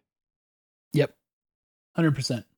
That's why this feels. Well, like actually maybe not this year when we would have Yeah, yeah. finished third to a sub. that's right. Yeah, But in most years, I think you're right. Yeah. So, I don't know. I don't know, but I I do think that if we make it out of groups, we will we will have some groundswell of support on a on a temporary basis. Um, but there are larger pieces of the puzzle to solve, and oh, it's just becoming more and more apparent to me what the cause is. Anyway, let's let's do listener takes a question because we've already gone super long. Yeah, and we yeah. haven't even gotten to these. I'm like I said, I'm gonna skip over stuff that's related to rosters just for now. Yep. We will. I promise you guys, we will have those conversations. Oh yeah. very robustly after Worlds, um, but not now. So um, if I don't read your take here, I apologize, but that's it's just not the right time for us. So uh, some of this stuff we've already hit as usual, so let's just kind of race through. Uh, Miller Time 1919 said, "Do you think our champ pool is limiting us in big games?" Yes. Yes, absolutely. You know, we talked about uh, it's and not just the things that we play or do not play, but the things that we can or cannot play against. clearly, with the Sejuani, right? Yeah. Um, so uh, yeah, I mean, I think we were very predictable. And the one time we kind of surprised people was that Game Five EG game, and after that, there were really no more surprises to be had. Yep. So, you know, there's that. Um, King Clang said, "I'm proud of this team. My question is, do you think Abbedagge has stage nerves? Feel like two straight finals in front of crowds that he's underperformed." Um, to be fair to this take, if you rewind to 2021 finals when we won it, uh, I think he, relative to the rest of the team, for most of the series, I think he kind of was a, a little bit more lackluster. Um, it seemed like his playoff run wasn't as cleaner. It wasn't it wasn't as clean. Jeez, wasn't as clean as some of the rest of the guys. So it's like I don't think he played poorly at all. I think he played well, but like he he wasn't like quite like hitting on everything. Um, and I think he even said in after one of the series that's like the team kind of helped him get through some of that. Yeah. I mean, he did make the winning TF play in the best of five against Team Liquid on Easter Sunday, which was incredible. Um, but yeah, I so I don't know. I don't know if I. None of this has really felt like a stage nerves thing to me. Um, I just think C9 owns our our brains. I think EG was lightning in a bottle. And I think C9 got so deep into our heads. And I don't think that's a stage thing. I think that's just, you know, mentality in another respect. Yeah, Yeah. I don't. I don't know. I mean, I'll tell you what. The person who looked unbelievably nervous was uh, Kaori, and clearly didn't matter for the Did okay. which I, you he did okay. honestly, um, I was very, very glad to see that he was able to have a like a good performance just from a like this. This is a really tough thing to ask a person to do. You could tell how nervous he was. Like, obviously, he was very nervous. Um, so, you know, like I almost look at that and think, well, if he was that nervous and he played that game, I feel like once the players get into the like load in, I have to imagine that for you know to a certain degree, it just kind of like, but I don't know. That's maybe not. Maybe he's just ice cold. Yeah. Um, don't know where I land on this yet, and that sucks to say after three playoff runs. But I still, I, I think I'll allow for the possibility, but I, Yeah. just doesn't seem like it's that. It seems like something else to me. Um, Raijin said, "This is this is more just like a statement that I thought the end of it was really funny." He said, "Very proud of the team, nonetheless. Love this group of five, which yeah, for sure, Yeah. same here. Whatever happens, I hope they know the fans are behind them. Most of them, anyway." and like, I love this because you read it one of two ways, and either way, it's kind of like, uh, which is like most of the fans are behind them, anyways, or the fans are behind most of the players anyway. like it's like either way, it's like ooh, that's icky. so I uh yeah, I I thought that was really funny. We will Um we'll support Karlsky you says unconditionally, mostly, with some conditions. Carl Yeah. Karlsky Karlsky says do you think the team should hire another mental or nutritional coach like Edward? It seems like they had mental booms at the absolute worst time both splits this year. And I will say I am fairly sure that the team is working with 1 HP. Um, I think I saw the guy who who started 1 HP I don't know uh, tweeting something about working with them. Hmm. And so I maybe if there's anybody from 100T around, I know Papa Smithy sometimes lurks, um, that could confirm that. But I'm pretty sure that at least in some capacity, 1 HP is working with the guys. Hmm. Um, I I thought when and I I, know we I know we love Edward. Wait. We love Master Roshi. I'm not. Sh- I think I think we give we give a lot of credit to Master Roshi. I'll say that. I think we as fans give a lot of credit to Master Roshi. Um, and he, I, I, you know, He had great branding. we did, he did, and we we seemed to have a good mental when he was around. So good, Yep. good for them. Um, Doctor Nolly, who, Doctor Nostradamus, should I say? our very own Dr. Nolly, I don't know if you saw this, Jordan, but Travis Gafford um, tweeted a clip from a January Hotline League where he said, caller Dr. Nolly correctly predicted the entire fate of Team Liquid's season back in January, and he did. what? He posted the full clip up there, and Dr. Nolly got it exactly right, saying that they would not only fail to win a title in either split, but that they would not qualify for Worlds. And I'm Which sure he got at that time- the show. Yeah. Yeah, it, it that that was a a fiery hot take. That was the that was the Ghost Reaper take back at the time, and now he was right. So shout out to Dr. Nolly, Wow. aka Dr. Nostradamus. Um, he says he asks, "Do you think Hundred Thieves needs to watch Rec League? That way they know how to 3-0." Shout out Dr. Nolly re- representing for the uh the EG proxies versus the Hundred T proxies match, Yep. or even the Hundred Thieves versus Flight Check, Hundred Talk versus Flight Check series. Yeah. Three O's thoroughly And we'll both directions. we'll tweet this clip one split from now when we have a a live uh, VOD review of Rec League with the guys before the next finals, and they 3 0. Then we'll We'll we'll fly out to LA and conduct that VOD review Yeah. with him. we'll have to. Yeah. Okay. Um Chandler Grote or Grote. I think he told me how to say this and I already forgot it. So sorry, Chandler. That's Yeah. Tell us again. that's bad of me. I'm sorry. um, he says it sucks to lose like a lot, but I'm proud we made it to the championship game for the third straight split. I also hope we can stop all the roster talks till after Worlds. Hmm. Season's not over yet, and that's a nice reminder. That's exactly yeah. Again, meta has potential to shift pretty majorly, um, and we've got some time to wait. We don't have to play play-ins. We can mental reset a bit. Who knows what's going to happen? This conversation may feel entirely different, you know, in just a few short weeks. So, I I also want to add, yes, I'm also proud that we've done this. As I mentioned on previous podcasts, we are the most winning regular season team over the last three splits. And someone said that someone in Oracle's Elixir Discord included the fourth split and said we were still the most winning, Hmm. um, which I was surprised by, but cool. Yeah. Uh, at least for the last three.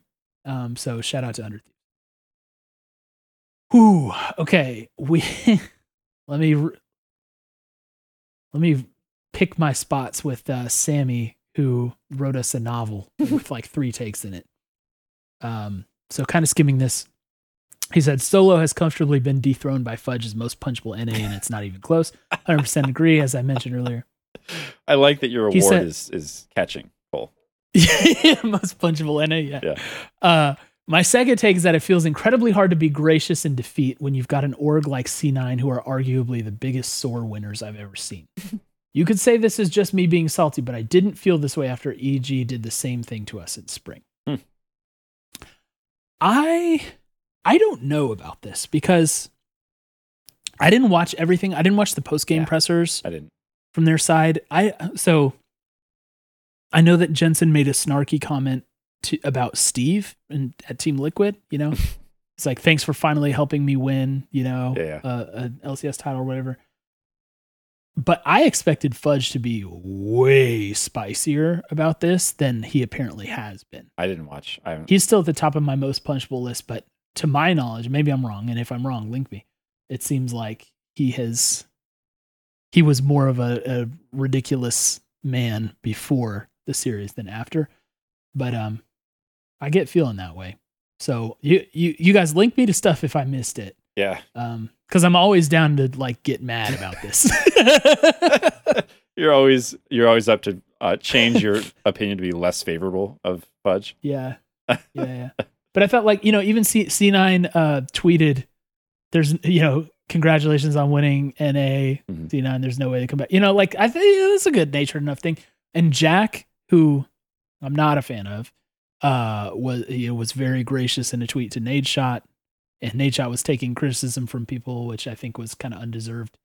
So, you know, I don't know. I, I don't have the full picture, but what I've seen, don't fully agree on that. Um, I'm gonna save Sammy's third take, which please don't send me multiple takes, but I, I do want to talk about one of these topics. And Cadet Kim Kim said something to say that ties into that. So let's uh let's just pass that over for right now. Germ of I am Germ asked, "Do you think right now, like slash this patch, C9 is just better than 100T, or that 100T just didn't show up yesterday? If they did show up, do they just make it a close series, hmm. or could they have beat that C9?" So I think the second part of that question is the interesting question, right? Yeah. It's like, did they, like, so say we do hit the ceiling that we've we're talking about. What was the result of that hmm. series? Look, I think this is just us playing as well as we can on this patch. And again, that's an explanation, not an excuse. Like, you don't get to brush away a devastating finals loss because the patch was unfavorable. If you want to win finals, you have to be able to beat the other team almost regardless of what the patch is, I think. Uh, you know, otherwise, you will lose more than you win. And unfortunately, that's the position we find ourselves in right now. Um, and I think that's a that's a big problem, right? So I think to specifically answer this question, uh, I think if we did show up, like if if we were a team able to play at our ceiling on this patch, like if you if you just say, okay, Yeah. hmm theoretically 2021 summer versus 2022 summer. If we played at that level, if this patch we could play at that level, absolutely, I think we could beat them. I don't think there's a question about that. I mean, we 3 0 TL, and and I don't think people would say that that was a bad TL team or like, like oh, you got an easy road to that one. Um, so yeah, I think we could. We we we didn't and we couldn't. So it's you know that's not me defending the performance or saying that we should look more favorably on it. I I think the the patch though is more of a more of an added bonus to C9 than it would have been to us, even at our ceiling. So hard to say. Um, I don't know. It's just we played so badly. Mhm. It's hard to say. We might have won it. Um, Sen said, "Take meta's bad. Go next. Get better meta read. Increase champ pool for all lanes. Equals. Get out of groups. take the whole thing. Copium overdose." Yeah. Shout out to Sen who was at the at the event and representing 100T very well. Absolutely. Um, and still on the on the hopium. That's not even copium. That's hopium right there. Get out of groups. Take the whole thing. Get. Um, your main guy says my take is that we should have come in third in playoffs. If Danny is on the roster, they easily knock us out. Our level of play isn't up to the par for the world stage. And if we don't have drastic improvements, we don't make it out of groups despite the group that we're in. I think like the latter part of that is unequivocally true. If we don't make improvements, we're not getting out of our group. Um, there's no way we're going to beat, you know, both uh, RNG and um, blah, I'm blinking. Who's the the Flying oyster. Oh, sorry. What's that? No, who's the oh gosh, who's the at the top of our group? Uh, wow, I can't believe I'm blanking on this. Uh, Uh, group D. Gen Oh, it took me to FIFA. Yeah, Nice Gen chat. That's right. Gen.G, who's like, I've watched actually a ton of Gen.G. G. Hmm. They're like the team that I've usually been watching when I watch other regions, and they, yeah, they look incredible. So thank you for clearing up. I was just blanking on that. Uh, so yeah, I don't think we make it out of groups. If, you know, in that case, No. I'm not sure. I mean, if Danny's on the roster and we played like that, yeah, we probably lose that series. So I guess that takes fair. Yeah. uh, yeah, yeah. You know, I think so. Like, I think if if EG's playing at at what at the level they're at before, I think they beat us. Sure. Um, Yeah. I would say. Um. Yeah, I think for this take, yep, that's it. Okay. Um, that was your main guy. To Surge said, "I'm proud that the team made it to finals. The team shows a lot of grit to fight their way to second place." Which I think I that's so weird about this. Is it's true that they showed a lot of grit to get through that EG series when it looked so bad. Um, then he said, "I'm salty at the fact that everyone got gapped minus Ssumday. Bot, mid, and jungle were extremely lackluster this weekend, and I don't want." So I agree with that. And I don't want Closer to escape that because, you know, he's been, especially when it comes to playoffs, he's been like a key player for us. He's made insane plays. He's been so good for so long. He didn't, yeah, he was not much of a factor for us, um, especially against C9, you know. Uh, I I think yeah we we got an underperformance from virtually everybody, Yep. if not everybody. Yep. Okay, so let's let's finish this portion out with uh the last part of Sammy's take. Um, he said, and this is something we've talked about before, so we don't need to like super deep dive this, but I like hearing other people's weighing in on this. He said, My final take I feel like the League of Legends scene, esports specifically, is held back by the toxic personalities within it. As someone that came into the scene with 100T and franchising in 2018, Same. just like Jordan and I, and has gradually got more involved ever since, I've come to realize it more and more. It makes you not want to invest your time and energy when you've got personalities like LS pooping on everyone Mm. and other personalities following suit. It's just so toxic and suffocating. Constructive criticism seems like a novelty Mhm. when the popular thing to do is be a, we'll say, jerk. Mhm. Yep. And this is something we've talked about a lot Yep. because it's, you know, it's like the the clickbait race and the like, I don't know. Ugh, I'm gonna get back into my take about why people don't like Hundred Thieves if I'm not careful. But it just it just seems like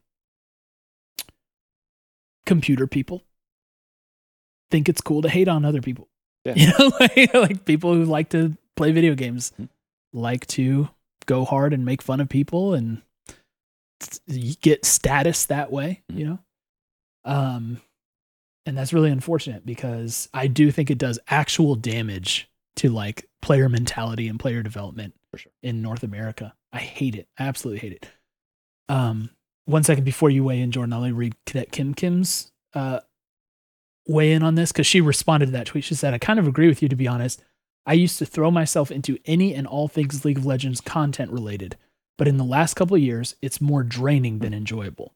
I would rather just watch the games and that's it. And even that isn't as enjoyable Hmm. anymore. And I think that's the part where I'm like, I'm intrigued by this take because like it it does seem just like a destructive effect. Yeah. Right? Like without the like it's not even just that like so many people are negative. It's like there has stopped being more positive or neutral content, right? It's like teams are just making less content in general, Hundred Yeah. Thieves especially, but all teams are making less content. Right. You know, and we don't have like hype pieces anymore. Yeah. And we don't have like promos anymore, really. And it's it's just like, yeah, there it is harder to like get into stuff, I think, nowadays Yeah, for sure. everybody who's watching this show, like we're all deeply invested in this, like for better or for worse, you know, like it's hard to let go of this. But I, I do think in many ways it's like a less enjoyable experience content wise these days. I don't know. What do you think? Uh, yeah, yeah, I think so. I mean, I think probably what happens is, well, it's interesting, right? There, there are many knock-on effects. I think one of them is, um, it disincentivizes orgs from like, is an org going to come out with a hit piece about another team's player? No, like that's not appropriate. And if you do a whole bunch of work to make really cool content about your team, people are not as interested because it's not talking about you know and and like look there there's and i talked to you about this there's scientific research that shows that people are more interested in negative than positive and Yeah. you know not not this is not going to turn to a lecture but like it's kind of hardwired into our brains right Mm. like we are are naturally biased to negative information if you see 100 friendly animals and one unfriendly animal, you need to pay attention to the unfriendly animal because it could kill you. Right. So it, it really does kind of go back like a long time, you know, a long time. Our brain has evolved this way over. time. So Twitter is that played out on a large scale, right? Like you, people are much more drawn to watching people be negative on Twitter and YouTube, and that's too. That's the unfortunate reality. And the same is true for all different kinds of content. It sucks. I hate it. I think everybody hates it. Like everybody realizes that it's bad, and it's just how we're Mhm. wired. And I, I think one of the things that happens is the proliferation of that kind of content and the success of it and the people getting paid off it means that there's a lot less incentive for people to try to make positive content. And that's true with news, it's true with league content, it's true with all kinds of stuff. Um, and that's too bad. That's too bad. Uh, you know, um, and I think that's this this take, you know, from from Sammy from Kim Kim's, I think it's right. Like I think what it does is it it for those who don't want to just wallow in self despair and you know the Schadenfreude of watching other people suffer and fail, you're you're left with fewer options, right? Like there are just Yeah. less things out there that are fun to watch if what you're not doing is getting this like really negative um like it, it's like the uh the sugar high that you get it, it's Yeah. completely empty calories It's like a cheap, yeah, ex- yeah, empty calories. Yeah. Ooh, that's good. so That's good. That's what it is. it's easy to sell empty calories at the grocery store too right there's a reason we have that saying it's because this is true in all kinds of different places we don't often gravitate towards what's best for us because it's not what's the most fun Yeah, I I just want to point out that I you know got an urgent message from our partner, and I just want to point out these are not empty calories. These are calories that do a very good job of keeping you awake and alert and ready to game, ready to work. Yeah. you know, whatever you need to do just want to point that out. No, but I, I think like because it's interesting because if you think about LCS, LCS actually did some really cool content this year, right? Mhm. That Contractz piece, did you see that? uh, i didn't actually watch it but i know it's out there It was like it was like a longer documentary about Contractz life story life story. Yeah. Um, talks about his mom and her struggles and like their struggles as a family and what it means to him. It was incredibly good. Um, and then the actually like the promos they shot for finals weekend were very good. Yeah. You know, and LCS has has done these content pieces that like I don't know they they they fill some of that void, but there's a couple problems with it. And one is it's not enough and not consistent enough. Mhm. And I think a lot of that is because, as we've mentioned before, they don't seem to be that assertive and and um, proactive about gathering information and narrative and trying to tell those stories. Um, but the other thing is, it's just drowned out because why watch that when you can like pull up W Doublelift clips or IWD clips? You know, Yeah. it's like you just that stuff is available and easy and empty calories, like you said. And those influential personalities who came up early in the League of Legends series, you know, you have first first movers advantages always so strong. These people are the first movers, right? Yep. And what did they choose? They chose to be jerks all the time. Mhm. You know, what did they do with that power and position?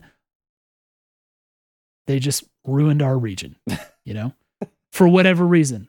Whether it's like you're saying, like trying to capitalize on on just like negativity and what it does for your numbers, Mhm. or whether it's jealousy for not being able to be there anymore. Yeah. You know? Or trying to like, you know, to be like, no, well, back in my day, blah, Mhm. blah, blah, blah, blah. But whatever it is, it sucks. It really, really sucks. And the whole scene suffers because of it. Yeah. And no one cares about the good content anymore. Right. Right.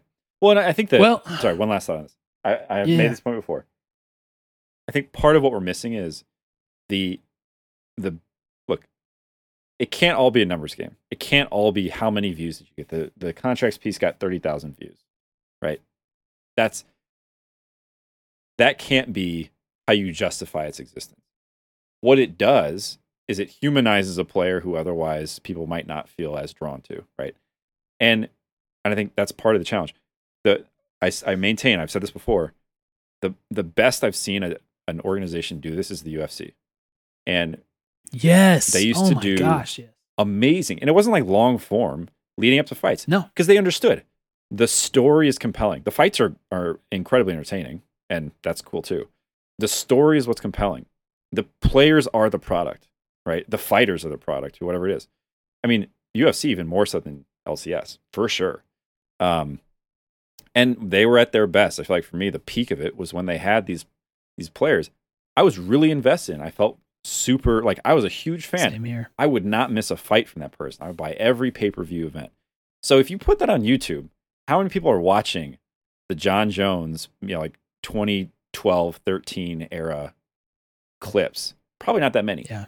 But I traveled to Toronto to see him fight live, right? Like, so there's this,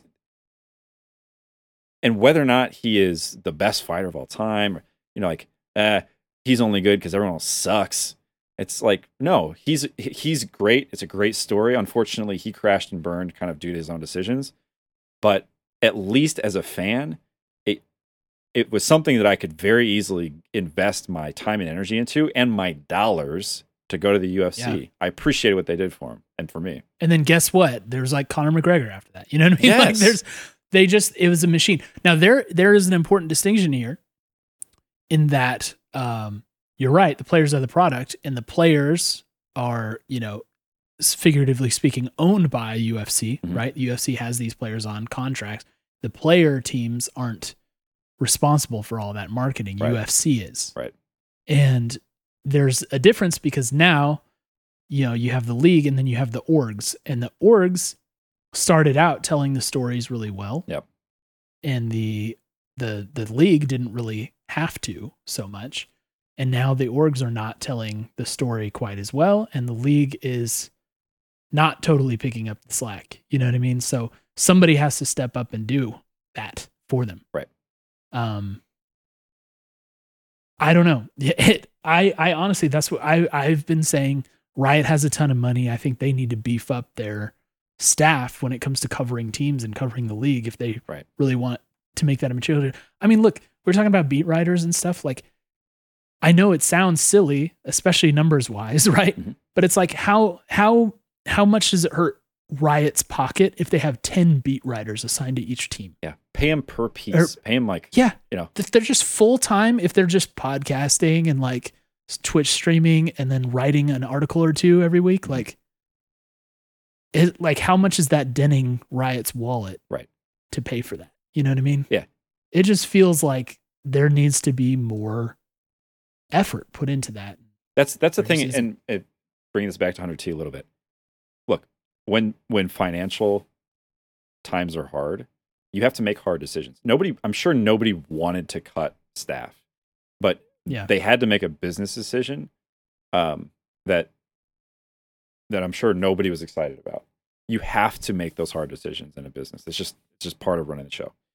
Um, You give things up when you do that, and I think part of so my concern with the LCS, my concern with Hundred Thieves, and then I'll, I'll ask what you're laughing about after that is you you have to make these decisions shorter term. Right? There's something pressing going on that you have to address Yeah. immediately so that you can remain solvent. And if you don't do that, it might be that you have this grand ambition for 10 years from now, but you can't pay the, the bills this month. That's a problem, right? Like this this year. I'm sure there weren't on a month to month. Um, right but like that's you're you're kind of you're mortgaging your future a little bit, right? Like what are you actually giving up when you make these cuts? What is the LCS actually giving up when they they allow the narrative to become written by people who only have short-term financial incentive in mind? None of the people who are constantly dogging on the LCS really are invested in the LCS remaining a vibrant product for decades they're just leeches they're just they're just yeah they're paying their bills they're literally paying their bills and that's you know that's fine. Everybody needs to pay their bills. But they they are not in a position where they're financially obligated to to think about the future of the product. That's riot. So riot kind of has to do something here to counteract the fact that the story right now is being told by people who have a one year you know vantage point at at most.